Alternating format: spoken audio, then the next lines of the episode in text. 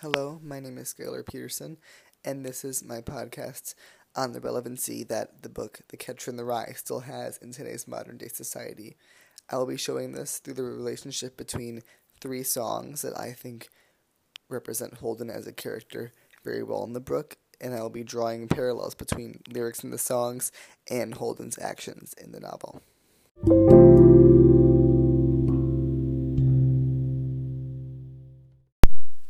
Understand the book's relevancy in today's society, I do think that we need to take a look back and discuss when the book was being written and when this and when Holden's life took place. So Holden is a 17-year-old boy um, in the 1960s, and he has gone to many private schools because he is smart and he is um, intelligent, one could say. But the death of his young brother Allie um, has affected him greatly, and he has, which has caused him to move to many different schools and drop out because he just can't handle the grief.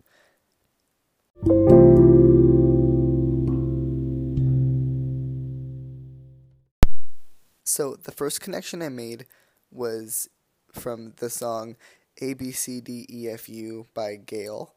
um, and some of the lyrics that I chose to uh, pull out of the song are the ones that say, I'm just going to read it aloud for you. A, B, C, D, E, F, U, and your mom, and your sister, and your job, and your broke ass car, and that blank you call art. F you and your friends that I'll never see again. So I drew a parallel to in chapter 19 when Holden says, um, if you sat around there long enough and heard all the phonies applauding and all, you got to hate everybody in the world. I swear, you did. At this point in time, Holden isn't really enjoying any any like aspects of life greatly and really isn't finding joy in anything that he's doing. Like he has no school motivation and he is pushing all of his friends away and he's making the wrong choices and he decides to leave the school that he's currently at called Pencey Prep. Um, and at this moment in time when he's leaving the school, he doesn't really like anyone at the school. Doesn't really seem to like anyone that he's met ever, really. Um, and the song, when it says F you and your mom and your sister and your job and your broke ass car, etc., etc., it's just showing it draws a very distinct link to when Holden is saying that, uh, quote, you got to hate everybody in the world, I swear you did. Um, they're both basically just showing that Holden is depressed and doesn't really find joy in anything at the current moment.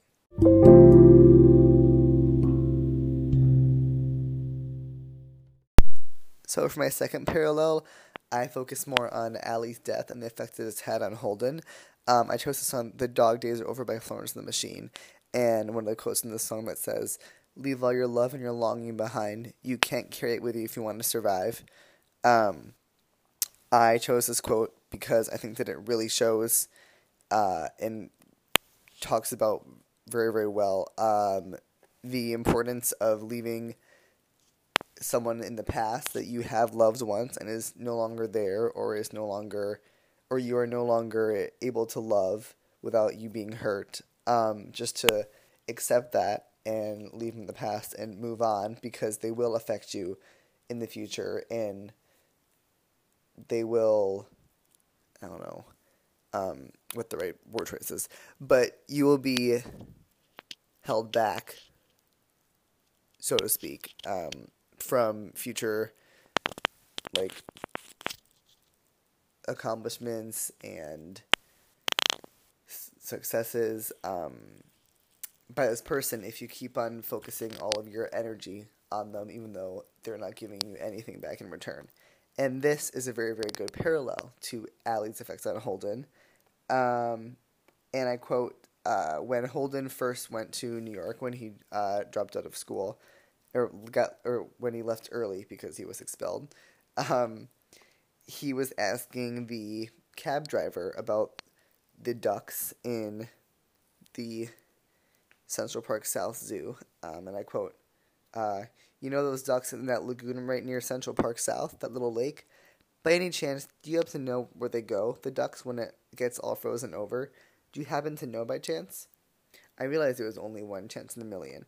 And then fast forward to about three days later when he's had many events happen to him in the city. He's gotten drunk many times and his mental health has really gone down the drain. He goes back to the lake or pond and tries to find the ducks. And I quote, he says, But I didn't see any ducks around. I walked all around the whole damn lake. I damn near fell in once, in fact, but I didn't see a single duck. I thought maybe if they were any around, they might be asleep or something near the edge of the water, near the grass and all. That's how I nearly fell in, but I couldn't find any. This perfectly depicts the effect that Allie has had on Holden. These past three or so days in the city, from the start of his trip there when he first saw the ducks in the lake to when the ducks have left the lake, it really represents um, the fact that people and things and life changes and mo- life changes and moves so quickly. And if you don't change with it and if you don't adapt and move with it you will be left behind. And as we can see here holden was left behind. The ducks have migrated and adapted and changed and moved on from the past when they were in the lake. Um, and holden hasn't. Holden hasn't changed or learned to accept Allie's death or moved on from Allie's death in any way. He's it's actually only come to a climax at this moment. Um, and I think this really this really depicts the effects that depression and grief can have on someone if it's not treated correctly.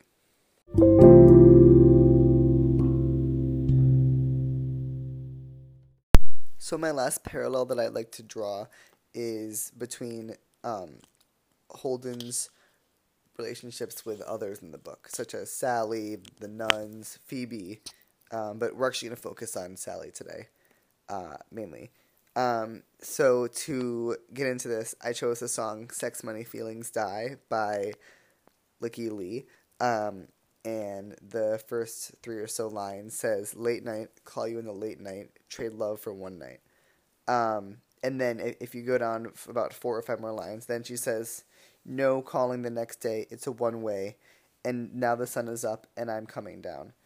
Um, and this is basically about someone who, when drunk or intoxicated or under the influence of some substance of source, we'll say, um, makes a choice and decides to call a ex or someone who they love or have unresolved feelings for in some way and they regret it and it ends up going poorly and not in their favor um, because they're desperate. And as we see in chapter 21, Holden calls Sally when he's completely drunk and says, Yeah, listen, listen, hey, I'll come over Christmas Eve, okay? Trim a goddamn tree for you, okay? Okay, hey, Sally. Sally responds and she sees that he's drunk. Um, and then Holden keeps on talking, but eventually she just hangs up on him because he's too much of a nuisance. Um, Holden's desperation for grasping onto any sort of like human link is shown greatly through through this passage. Um, and this also parallels the song "Sex, Money, Feelings, Die" because, as we see in Holden's actions, he calls when he's um, under the influence, and it, it doesn't go in his favor. He's desperate, but he tries to solve that in the wrong way, and he ends up getting hung up on because um, he comes across like way too strong and tries to find a way to to make a link with a human, being Sally, but it fails miserably because he himself is not ready to make a friendship of that magnitude. So to conclude all this, um, all of these links um, in between modern day songs and this book that was written and that was set in a, in a time period of the 1960s um, is really just to get at the point that this book is very very relevant in today's modern day society. And i think that that's just because it sheds such a bright white light on the dangers of untreated mental health um, and the effects that it has had on Holden as a character. I think it shows that we all deal with grief and um, depression in various different ways. Um, but I also think that this book is a re- is a really really good reminder that if you need help, it's okay to get help because um, you don't want to n- not be diagnosed or not get help, and then fall down a rabbit hole like Holden and have quote the fall that Holden had. Um, so yes, thank you so much for taking the time to listen to this podcast, and I hope that you enjoyed it and got something out of it.